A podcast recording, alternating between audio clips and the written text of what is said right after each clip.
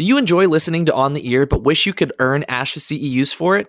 Start today. SpeechTherapyPD.com has over 175 hours of audio courses on demand with an average of 19 new audio courses released each month. And here's the best part each episode earns you ASHA Continuing Ed credits. Oh, no, wait, this is the best part. As a listener of On the Ear, you can receive $20 off an annual subscription when you use code EAR21. Just head to SpeechTherapyPD.com to sign up and use code EAR21, E A R 21 for $20 off your annual subscription.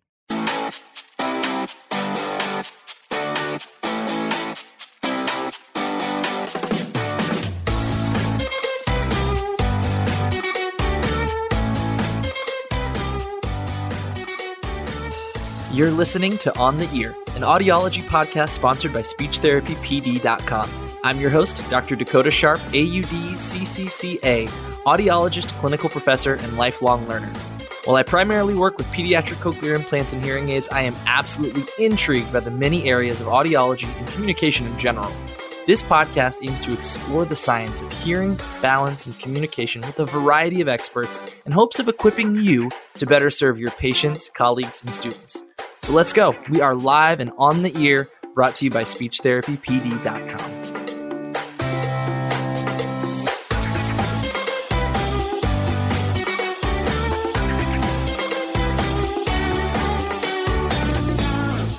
While many audiologists specialize in different types of care, such as tinnitus, vestibular, or cochlear implants, few emphasize the distinct connection between our field and that of musicians.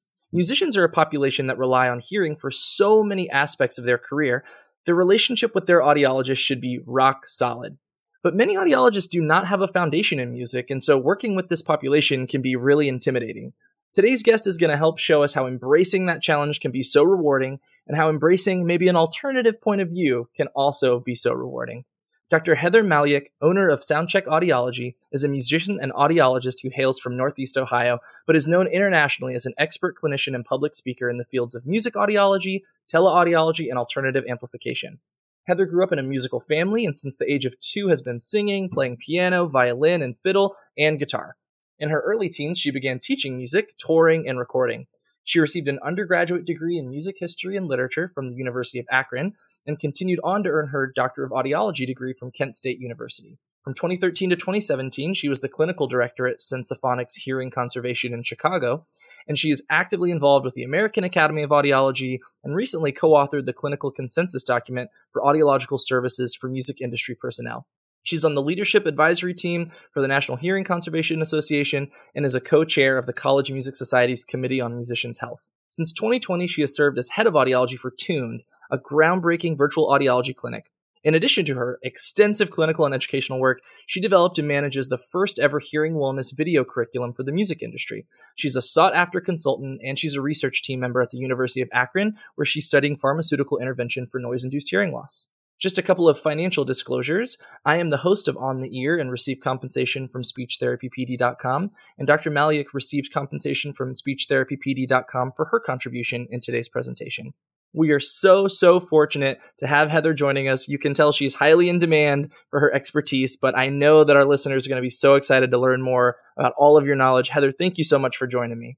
Oh, thanks for having me. So, I mean, your CV is outrageous. Okay. It's, it's so long. And that's not even getting into all of like, I'm sure you've done a lot of traveling. And so just person to person here, clinician to clinician. I'm also a musician, not nearly as accomplished, but I play guitar and I was in an all male a cappella group in college. This is actually the first time I'm sharing this on the podcast. So that's a yikes. But I have always loved incorporating some of that music knowledge into my practice, but I can't say even in the slightest that I'm in any way a music audiologist because I just don't have any training in that. So I'm curious what led you, other than obviously your extensive musical background, what led you into a clinical focus that was, you know, in this specialized part of audiology?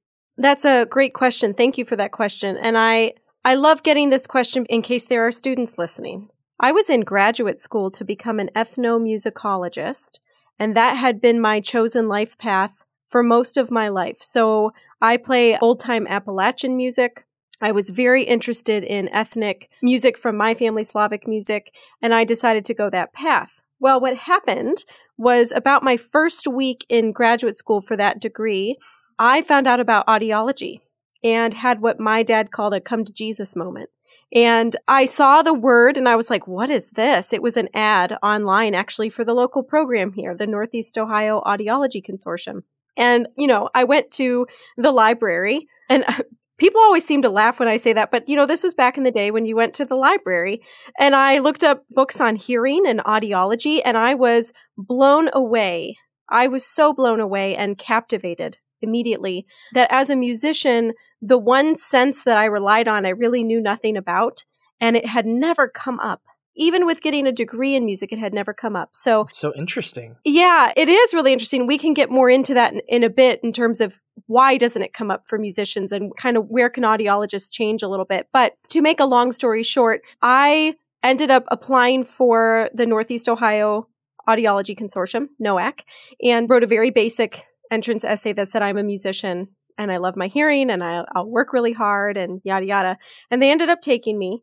And then through school, I always had a huge interest in hearing conservation as it related to musicians. And every time I did a project or had to write a paper, I tried to keep it music focused. I read every article I could, even to the point during my final year, you know, in classes and clinic here in Ohio, I did a large grand rounds presentation on an opera singer who had sudden sensorineural hearing loss and really bothersome tinnitus. And then I had the pleasure of meeting Michael Santucci, who is one of the fathers of music audiology. And at the time, he really was not taking students. He had taken one fourth year student before me years, years prior. And I met him at a conference. He was willing to sit down with me and I sort of pleaded my case. And he said, okay, I'll take you on. And then at the end of my year there as an extern, he said, you've got to stay and direct my clinic. So that was sort of my journey into audiology. And after about five years or so, I guess almost six years at Sensaphonics, I decided to come home to Ohio because I have eight nieces and nephews and I was missing everything. so that's my whole story in a nutshell. Wow, that's really, really cool. I had no idea. And I do want to get into that though, then, because I have a very close friend who was in that college a cappella group with me now, who is a professor at oh my gosh, I can't believe I'm blanking this, at a great music university in Nashville, Belmont. And he's a vocal instructor and he is an amazing artist. His name's Mark Tress. I need to make sure he hears this. But I remember, you know, early on in his career when he was working with students, and well, especially when we were in undergrad together, I was taking these communication disorders classes, and he was so interested in everything I was learning. He was like, he started taking the same classes as me because he was so interested in this. And so it does sound like there's no inherent you know anatomy of hearing or hearing conservation component in music education and uh, before you mentioned maybe talking about that a little more is that something you could expand on yeah, you know what? There is. There is education available, but there is a divide on how it's presented. So, a number of years ago, the National Association of Schools of Music and the Performing Arts Medicine Association put out some guidelines on how to teach hearing health. And what's so funny is I was, I think I was in my first year of grad school or something. And my sister, who is a, just an amazing classical pianist, was a professor at a university at the time.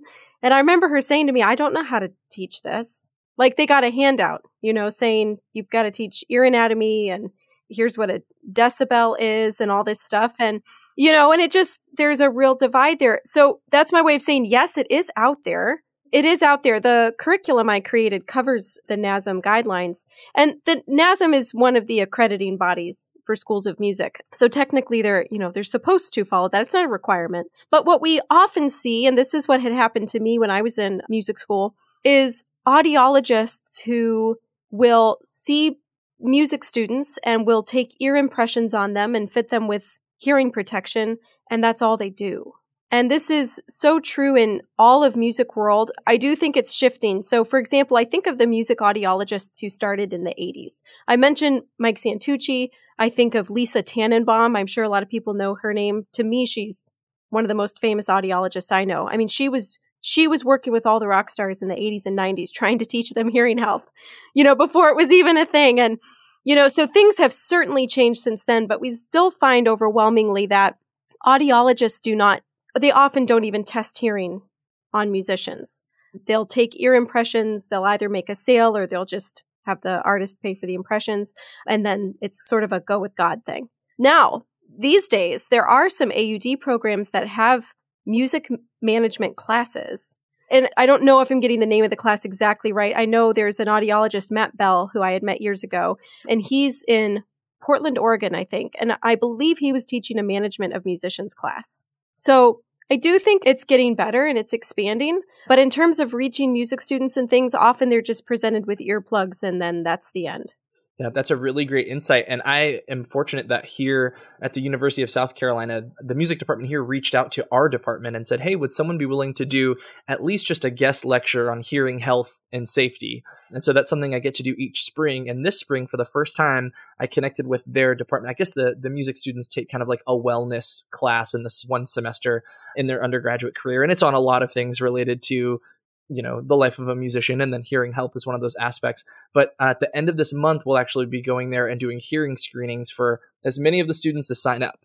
So they can have that experience. We can possibly catch any hearing loss that might be there. And if not, they just feel a little bit more acquainted with the process of a hearing evaluation, even if it's just a screening. And then our students get the experience of doing hearing screening. So I'm really excited to see more about that and kind of explore their ideas about hearing a little bit in those screenings. I'm curious if you know an, a clinician who's going to be maybe speaking at a high school where there's a lot of music students or in a situation I'm in where they're going to be seeing a lot of music students, what do you feel like is kind of like a critical word of advice for I guess this is like a double layered thing, right? Word of advice for audiologists to tell students who are in a music kind of related field.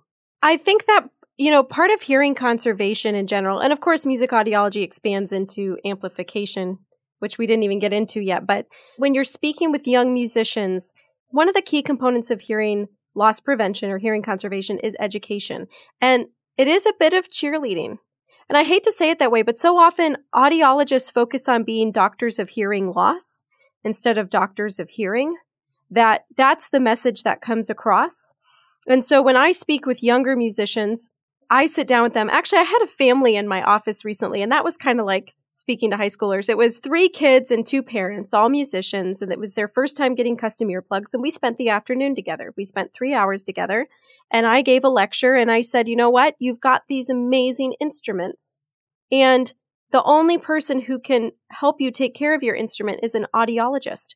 What if you never took your trumpet or your violin or your drum set? If you knew someone could look at it and tell you if damage was starting, if injury was starting to that, wouldn't you want to know?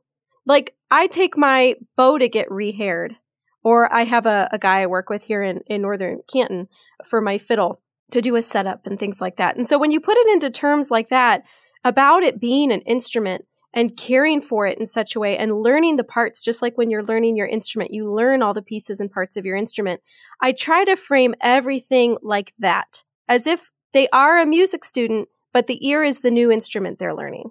That's a great idea. That's a really great way to put it. And I think that's really impactful. Thank you so much for sharing that. I think I'm definitely going to be stealing that if that's okay with you. oh, please do. That's great. That's awesome. Okay, so then let's get in. I know you were just kind of hinting at amplification. Amplification, evaluations, hearing protection. Like, how does your work? Do you only work with musicians or do you see sort of the general population as well? I see some of the general population up until COVID. It was full time music industry for me. Oh, I see. I see. When they stopped working, I stopped working. Oh, I see. Oh, wow. That was it. The whole music industry shut down, and I'm part of the music industry, or I was. I have started expanding into more things now that I didn't get the chance to do before because I was too busy. So, in a way, it was sort of a blessing. It was a real heartache for like a year. Yeah. But, you know, the tours are coming back, and I have some orchestras lined up for this year. So, pre COVID, it was full time musicians now it's it's like 50% music industry and then maybe 25% research and 25% tuned. Oh, got it. Cool. The company I work with. Yeah. Cool. I just bought my first concert ticket in like 2 years. I'm so excited. Who are you going to see? Phoebe Bridgers. I don't know who that is. Oh gosh, I'm a diehard fan. She's kind of alternative singer, songwriter, but very excited about that. But yes, I can feel the world, especially the world of live music kind of getting back to where it was little by little. I'm curious then, I guess maybe if, if you don't have a frame of reference for it, maybe if you think back to like your AUD training, how your work with musicians, whether it's an evaluation, fitting amplification, and this is a really broad question, so take it in any direction you want. How does your work with musicians kind of differ from a more, you know, general population? If you think like an older adult with presbycusis or a child with a congenital hearing loss, like what makes working with a musician different or how do you approach it differently? Well, I'll just tell you what I do. When I think of who like who I would call a music audiologist in the US, I can think of maybe 6 or 7 people. And I know we probably do things a little differently. So I'm just saying that for the people who are listening, this isn't how we all do it. Now, that being said, if you are listening and you're interested in starting to see musicians, the American Academy of Audiology guidelines for working with music industry personnel is essentially a, a guidebook for that. And many of us got together and wrote that as a reference. When someone comes to see me, I always book at least an hour I probably spend more like an hour and a half with them if it's their first visit. And the first, gosh, 30 to 40 minutes is all education. So I actually have a three ring binder with hmm. pictures and graphs and all kinds of things. And everything in my clinic can fit into a suitcase because I used to do everything backstage at venues. So I used to pull up to the venue, go backstage, and there'd be, you know, five guys from the band and 10 from the crew sitting around and we'd do education. And then I do a full hearing test on everyone 125 hertz to 16,000. I recently have added the words and noise test. What's very interesting about that is I'm not seeing what I would expect. Their words and noise scores are lower than I would expect, even with their extended high frequencies being very, very good. So the bulk of the appointment is education. Of course, if they're getting something like earplugs or in ear monitors. With in ear monitors, I often do a lot of demoing. So, like, I'm in my clinic right now, and next to me, I have, for any of you who know sound, I use a Fender Passport system, which is not a very good system, but I have a little setup with speakers. It's left over from my days of being a street performer at Disney World, to be honest. Wait, hold on. We might system. have to dive into that a little bit more. You can't just gloss right over We'll come back. I'm using my same equipment. So I'm using the same equipment that I used as a performer. It's now set up in my office. And like with ambient in ears, I'll do demos and things. I really like a hands on approach. I do the same thing with hearing aids. I'm really big on getting paid for my time and expertise. And like, for example, I'm totally unbundled. So I spend a lot of time with people. I give them a lot of value and they pay me well for it. And I do the same thing with hearing aids. My office, when I see someone from the general population or musicians, it's very interesting to see their differing reactions to amplification. But I'm on a street that has restaurants and shops and things. So often we'll go on a walk, you know, if it's not raining or snowing, and we'll listen to things that way. So I'm kind of going off track of your question, but it's. No, no, this is exactly my question. Yeah. A ton of education, a lot of hearing testing, and then, of course, educating about the hearing testing. I'm a huge fan of questionnaires. So if I get someone with you know, tinnitus, I'll probably do, I like the TFI a lot. So I usually do that to see, you know, to gauge where they're at. I like to do the HHIA if I'm doing amplification so that I can do it, you know, at one month, three months, six months, that kind of thing, and check improvement. So I like to pack a lot into an appointment and I don't like to rush it. People pay me for 15 minutes blocks of time. And whatever it ends up being, you know, that's what it is. I haven't had any complaints so far. Sometimes I overdo it. I'm so big on education that sometimes, you know, I drag on and on, especially when I get a full band in here. I had a full band in my office a couple months ago. They were on tour, they stopped in, and we could have spent all day together. And that's what I love about the music industry. If you really start teaching them things, they just start, the questions start pouring out and the conversations start. I really, really love getting a whole band together and having it be an experience with everybody. I just had a band call me the other day. They all want to be seen together. And so we make it a big hearing event. You know, it's not like someone going to the doctor. It's like a journey we're all taking together. I love it. I love it. That sounds like such a really cool and unique experience and such a fun way to, I mean, you know, counseling and education is such a big part of what we do, but having like it would be i guess it's not uncommon for me to see like a husband and wife and i actually currently on my caseload have a mother and daughter and the daughter's a teenager and the mom's you know in her mid 30s they have the exact same cookie bite hearing loss right? And so that kind of counseling is always really fun because we can speak more to their personal life together and their experience together. But a band like a group of five people who've probably been together for a long time who are in like extremely dynamic listening situations who maybe all have a completely different perspective on like what's safe you know what I mean? Like they probably all are just on completely different pages sometimes. That's got to be a really fun challenge in terms of counseling and educating.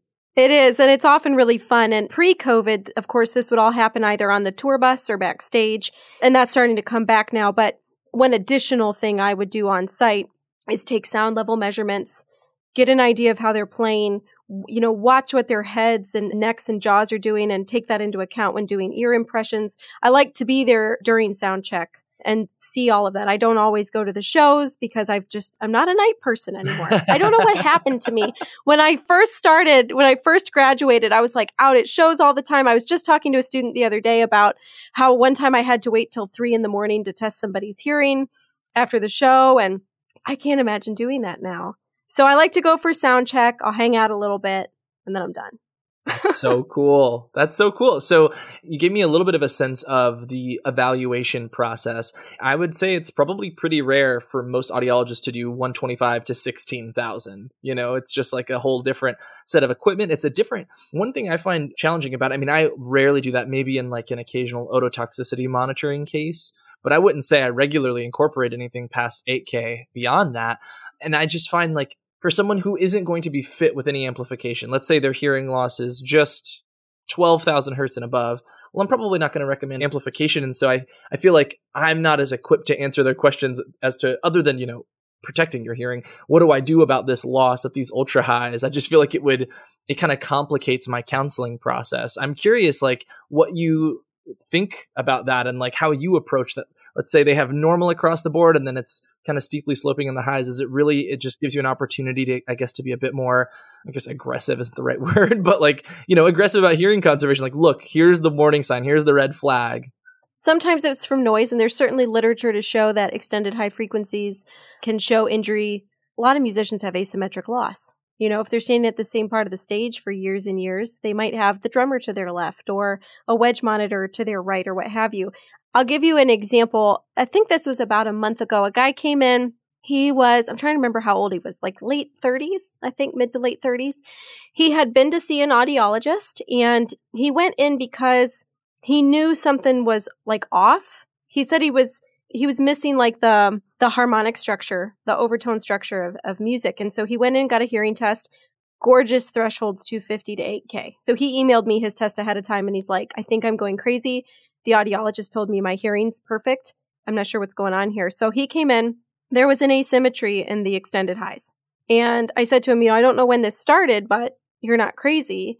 And that was enough for him, again, using the term instrument for ears, to own his instrument and want to care for it. He got scared. He went and had an evaluation done and was told that he's totally fine. And that was very disturbing to him. Now, the other thing that could be done of course, is otoacoustic emissions. I don't have that equipment, partly because when you look at hearing conservation and you look at like regulated conservation, well, what are we looking at? We're looking at three, four, and 6K. And so, you know, but that would be something that could be added. So if someone's listening and they're thinking, hmm, my audiometer doesn't do extended highs, how could I maybe find injury sooner? Well, you could assess outer hair cell function. Although I just read a paper recently that said 40 to 50% of outer hair cells could be injured. Oh no, that was for audiogram. Excuse me. I totally see. This is what we talked about before we started recording. Does it matter if I skip up on my words? And I said no. So don't edit that. Just leave it. 40 to 50% of outer hair cells can be injured or missing and not show up on the audiogram. That's what I was going for. So that's what I'm saying. If you have something like OAE equipment, you know, you could pull that out and show the person, hey, you were actually right about your hearing and here's what we can do to kind of mitigate this injury that's happening.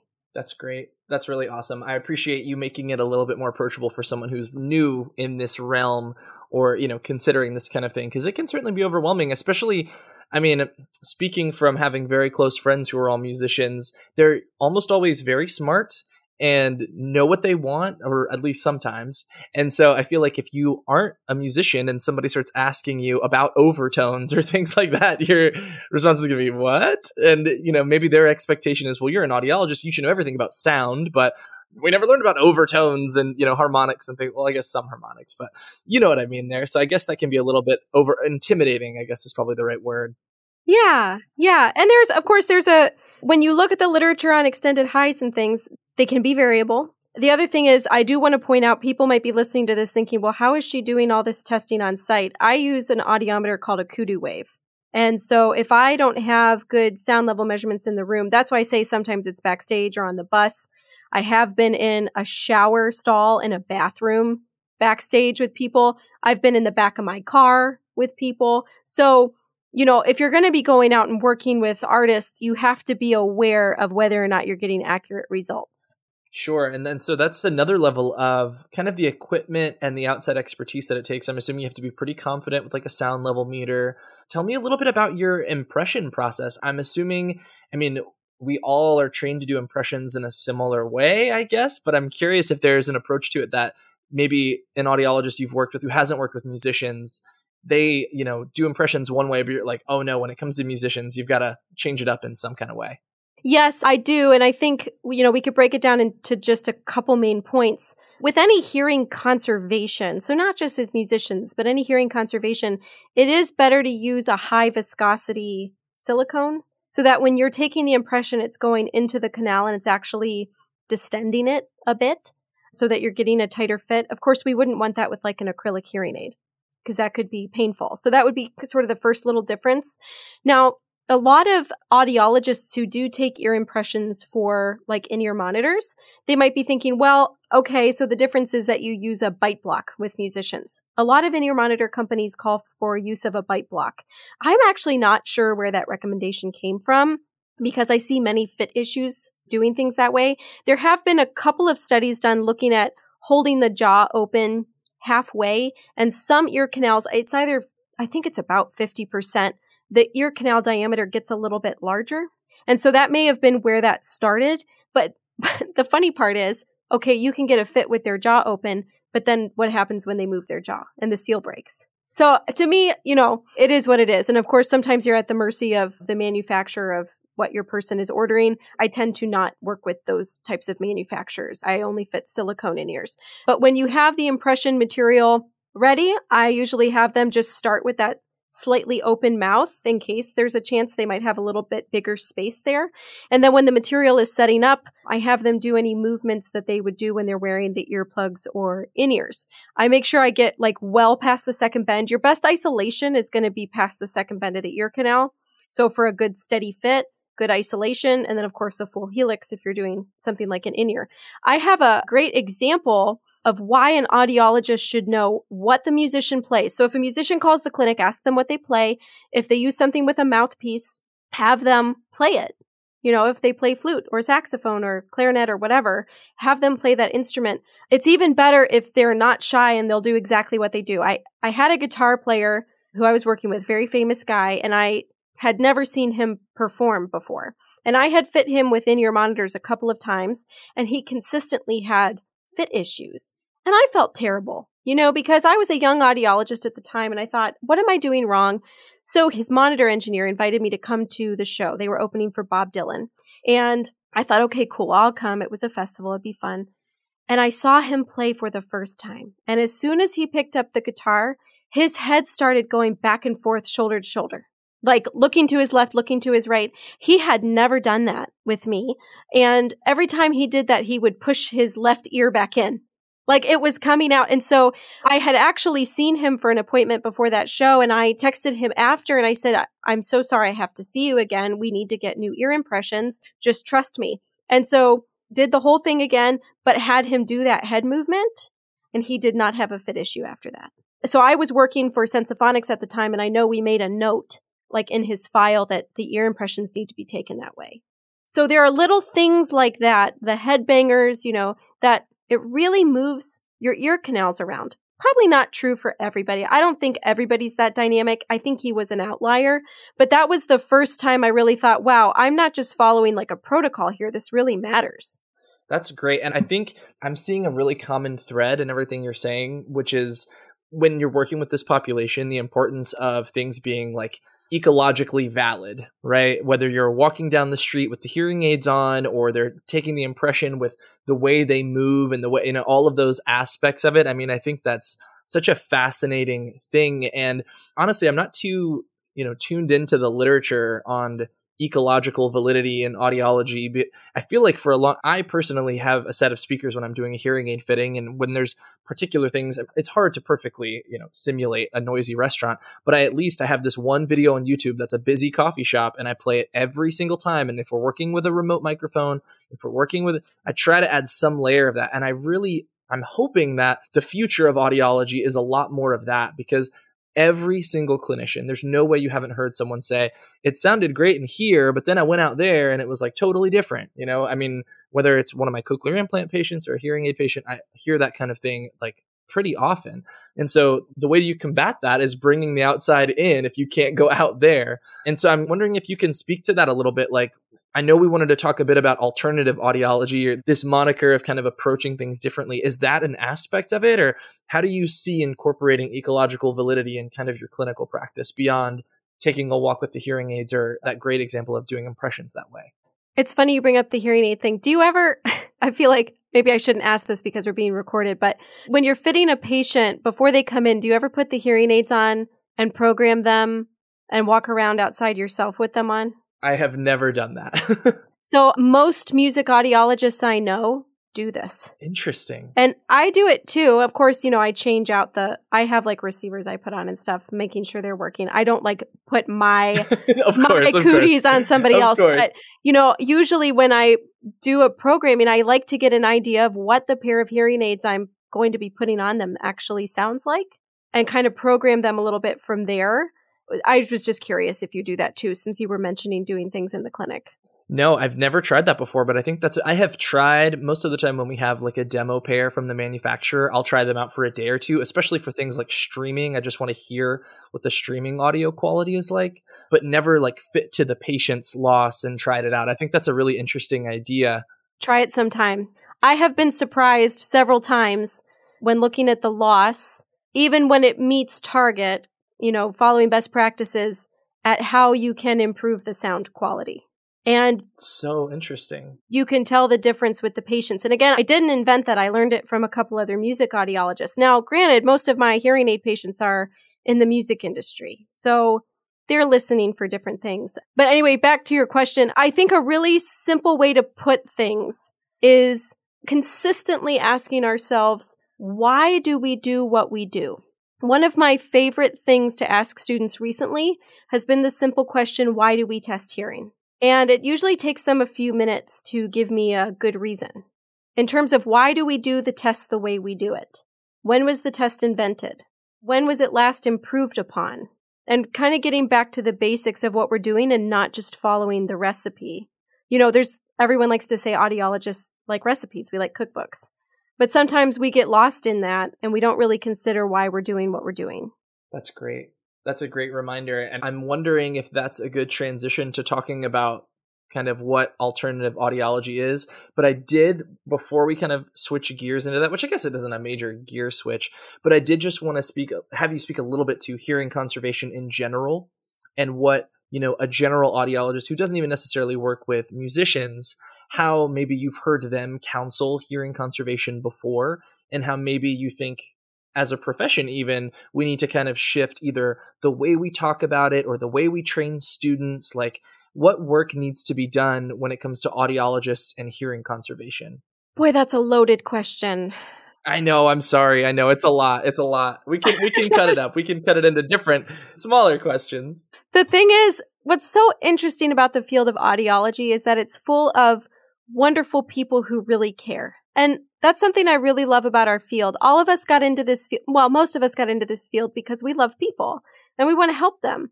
But then we get these sort of shackles put on us by sort of the model of what makes our worlds turn, which is income and sales and, you know, things like that.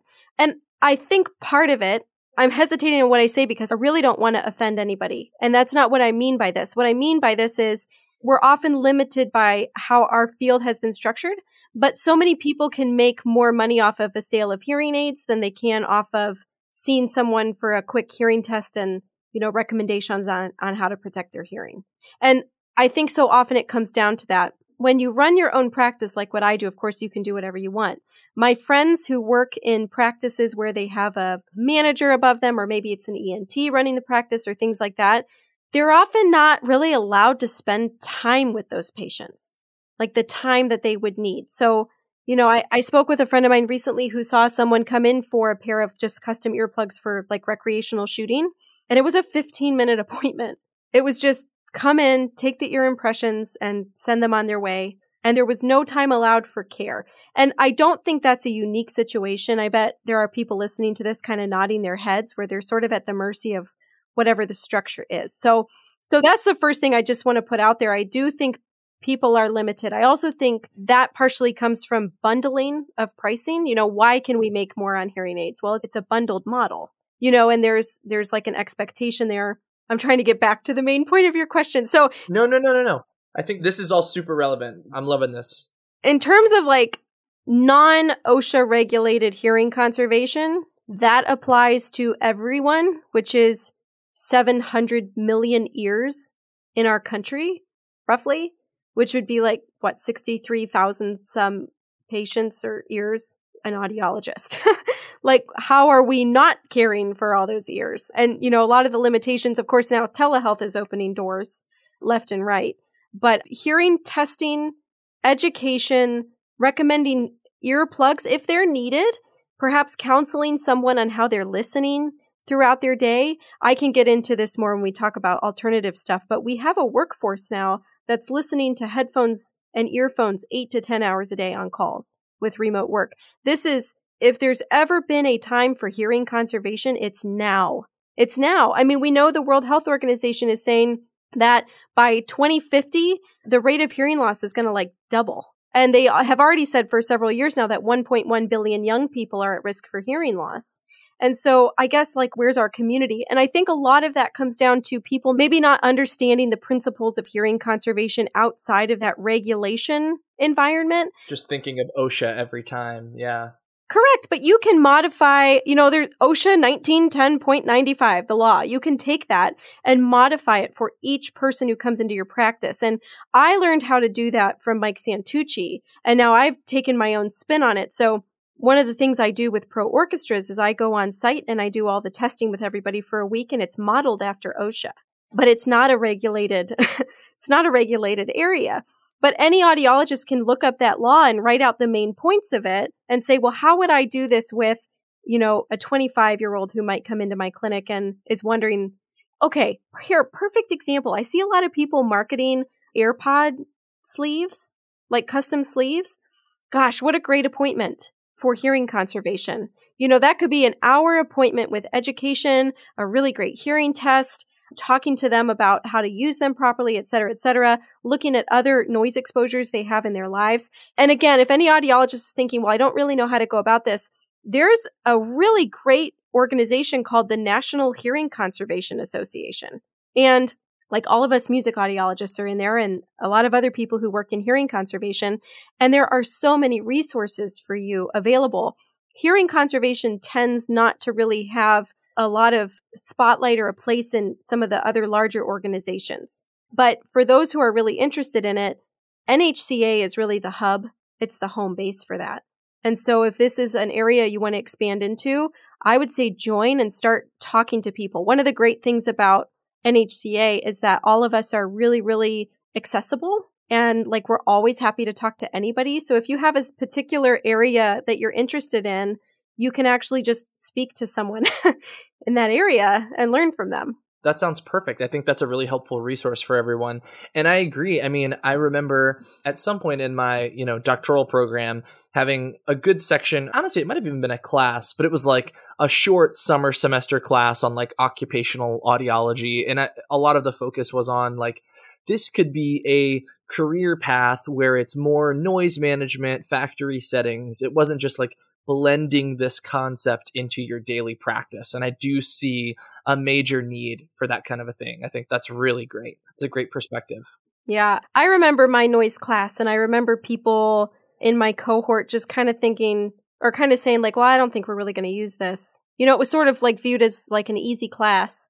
And I remember being really, really excited about it. And I knew I wanted to work in hearing conservation. I didn't know what realm exactly. And I remember bringing it up to one of the older professors who has since passed away, but I remember being told that it was no place for a young woman. Mm, wow. And I think now, like, all of us need to get into hearing conservation. It's the place for all of us. Sure. what a horrible comment. Gosh.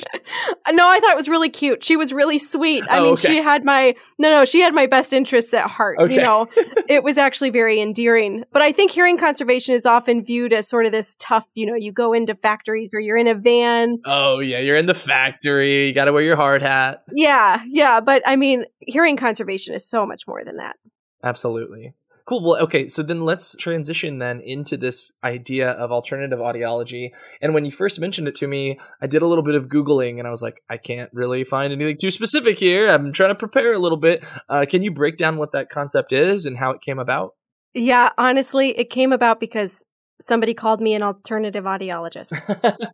So I call like any non-hearing aid device that amplifies, I call it alternative amplification. And so I I often talk about fitting al- alternative amplification and then another audiologist said to me, "Well, it's really alternative audiology."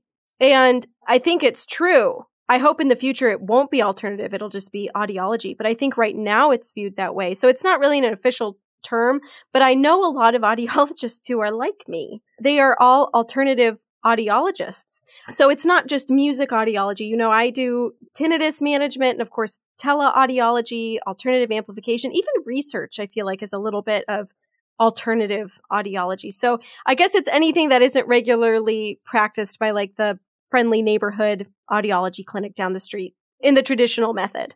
Absolutely. And what kind of draws you into approaching things that way? I don't know exactly, other than I think number one, I've always been a bit of an entrepreneur, and I think it's because of my background, you know, playing gigs and working as a musician. I like to do different things.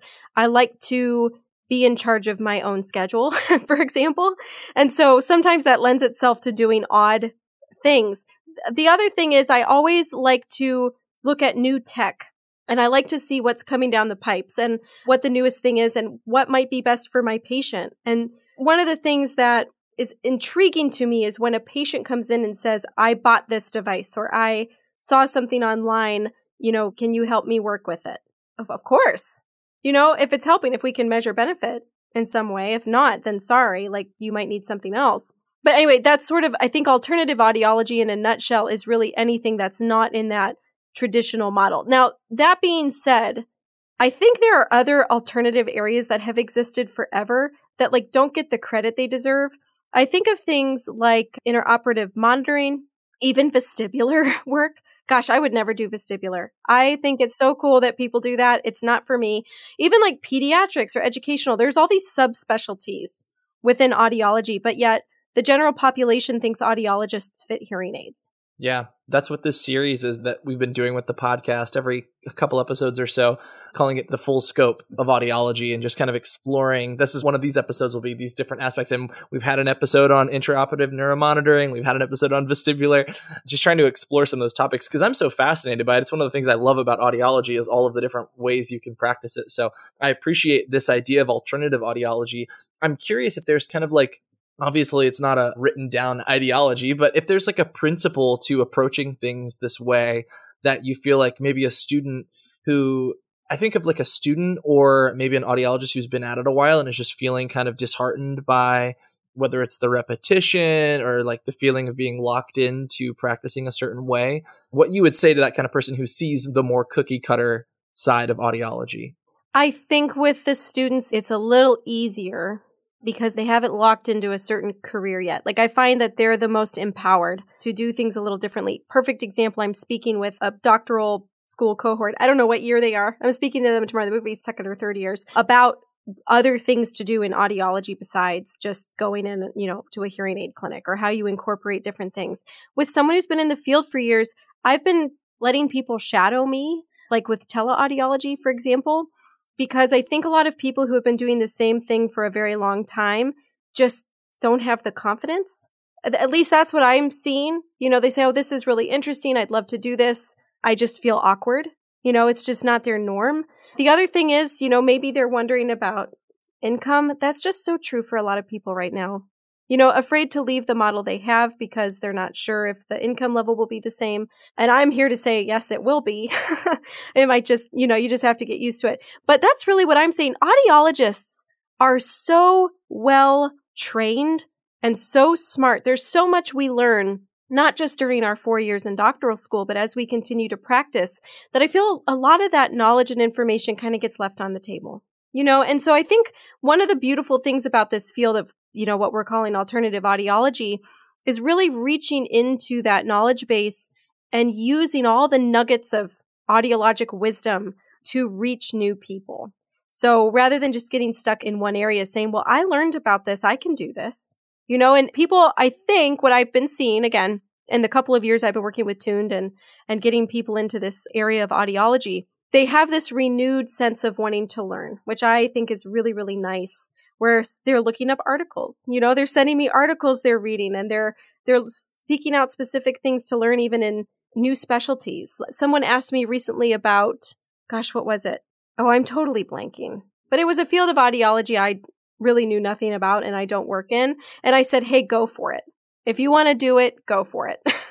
That's awesome. That's awesome. And I think that's one of the things this podcast is trying to inspire is that love of lifelong learning, that you know, trying something new.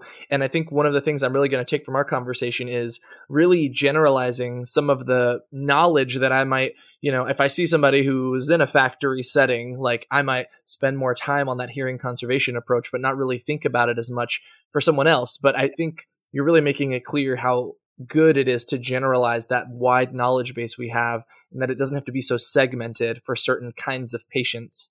That's really, really helpful. It was implantable devices. Oh, okay. That's what I was blanking on. It was programming BAHAs and CIs remotely. And I ended up pointing them like to another audiologist who could maybe help them because that's I really don't know anything about that. but that's what it was. yes. but I said, yeah, make a teleaudiology clinic and if it's if you can do it, make it happen. So let's can we jump to teleaudiology then? I mean, this is such an emerging thing and it's interesting. So where I'm at, we're a speech and hearing clinic.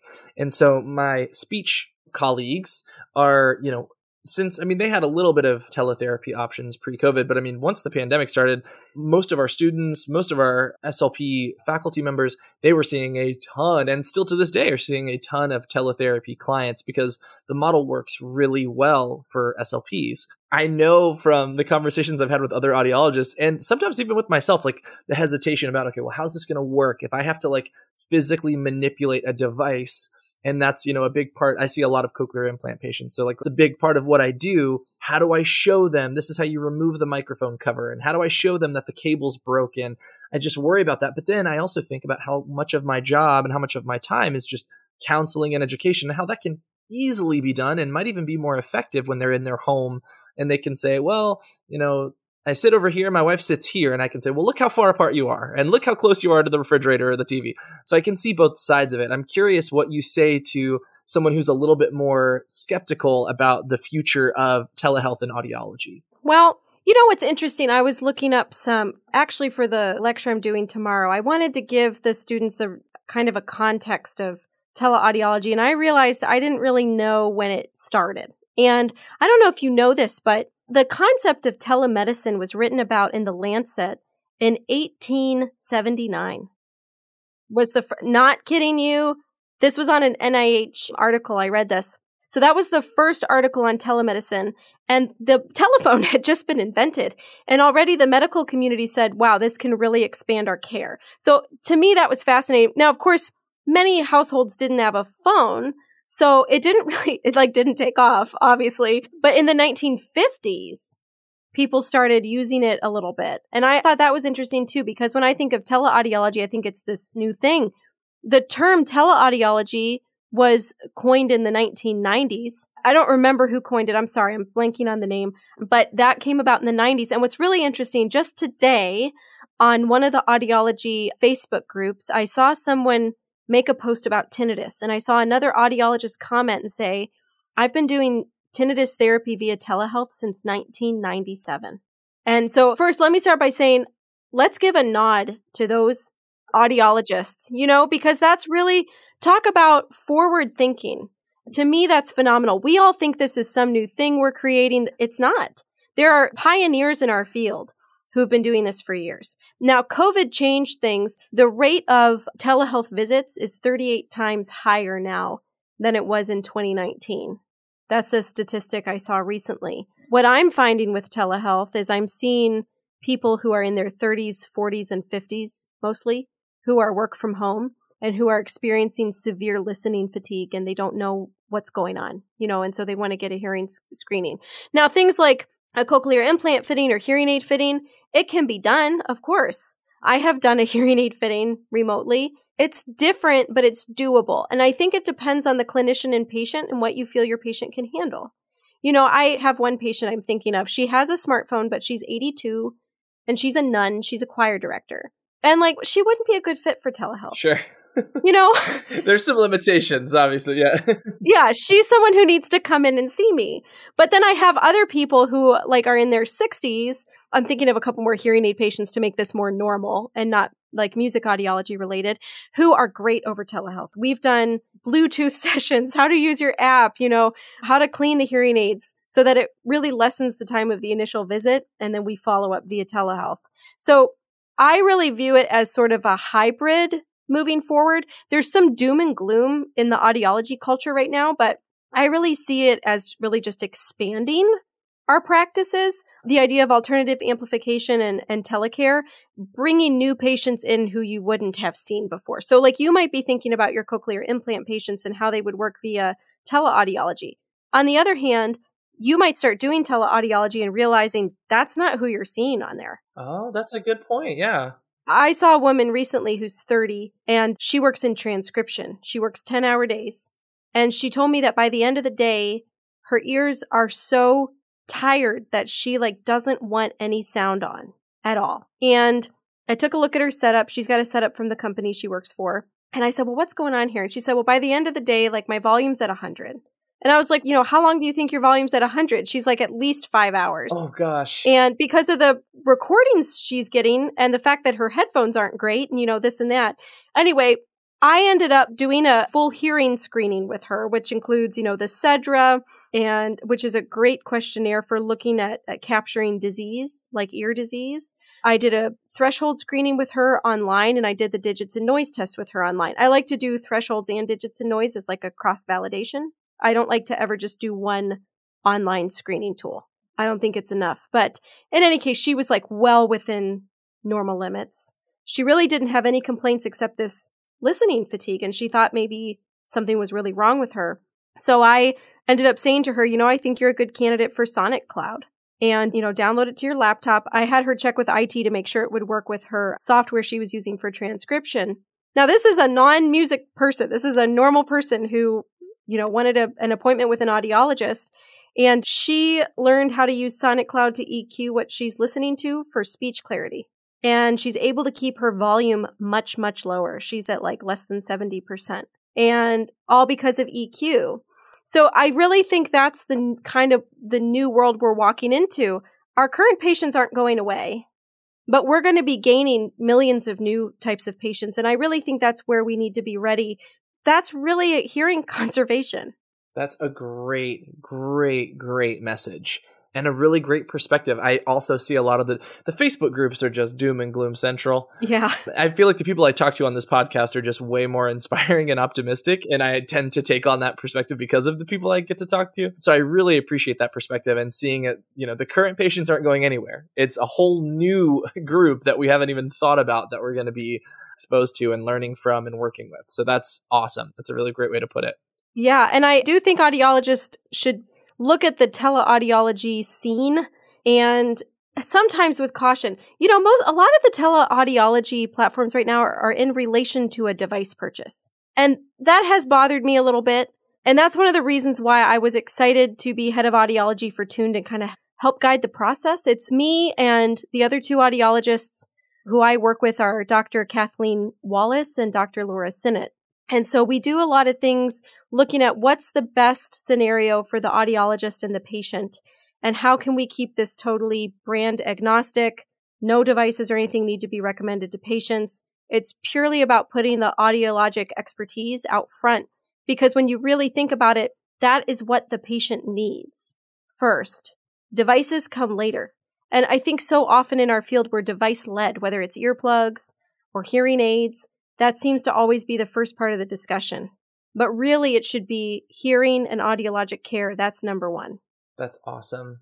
That's really awesome. And I'm excited to see what comes from your work with Tuned and how that kind of shapes the future of teleaudiology. And I think that perspective is awesome. We are really coming close to the end of our time, and I would be remiss if I didn't ask you about your days busking at Disney World.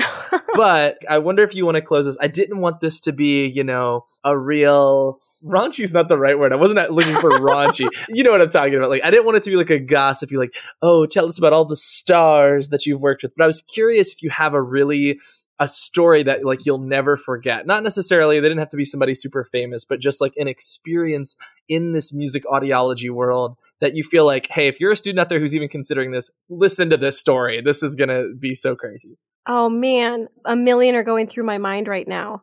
I try not to tell my craziest stories ever. it's so funny. The other music audiologists I know, we often say, we'll write them all down and then when we're all dead, they can be published. Oh my gosh.